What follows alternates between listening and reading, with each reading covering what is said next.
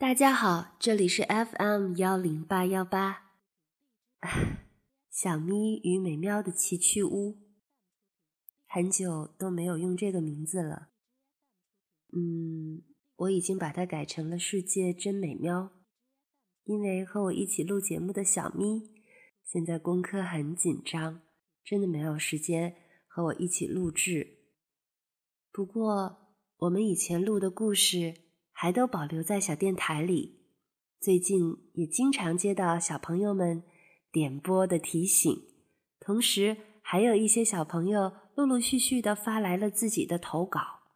特别感谢这些发来投稿的小朋友。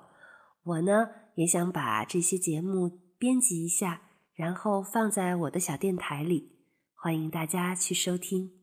感谢小朋友们给了美妙。一个继续做梦的时间和空间，嗯，非常喜欢你们稚嫩的声音，所以今天呢，打算再推出一个小朋友发来的投稿。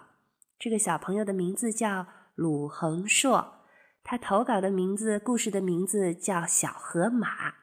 那么，我们一起听听看吧，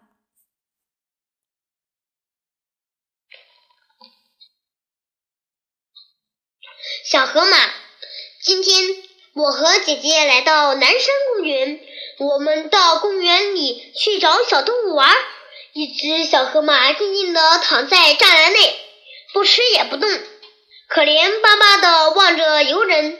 我伸过手去摸它，它甩甩尾巴，挣脱我的手，眼里似乎含满了泪水。看着这可怜的小河马，我真不忍心再捉弄它了。我和姐姐静静离开了小河马。我对姐姐说：“姐姐，小河马可太可怜了，我们欢欢喜喜过新年，放鞭炮。你看，小河马孤零零的被关在铁笼内，多寂寞呀！是啊，它很可怜。”可是，小河马刚刚离开了妈妈，等它长大了，会有很多游人想招它，他就不再寂寞了。再见了，小河马，我会永远记住你。坚强起来吧！听完这个小朋友鲁恒硕的这个小故事，美妙想，这个故事是不是小朋友的一篇日记呀？你和姐姐去公园玩了，看到了一只小河马。嗯，小河马的妈妈还不在身边，你是怎么用手够到它的呀？我特别的好奇。而且你还提到了鞭炮，动物园里会让放鞭炮吗？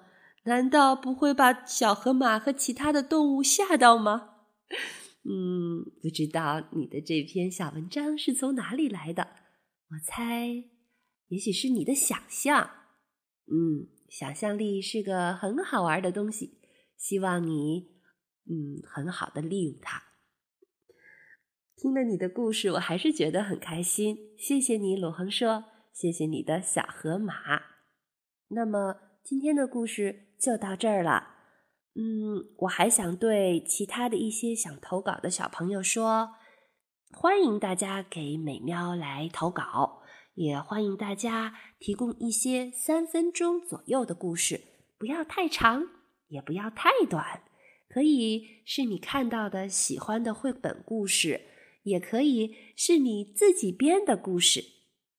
那么美妙就在这里等着你们喽！谢谢大家，再见。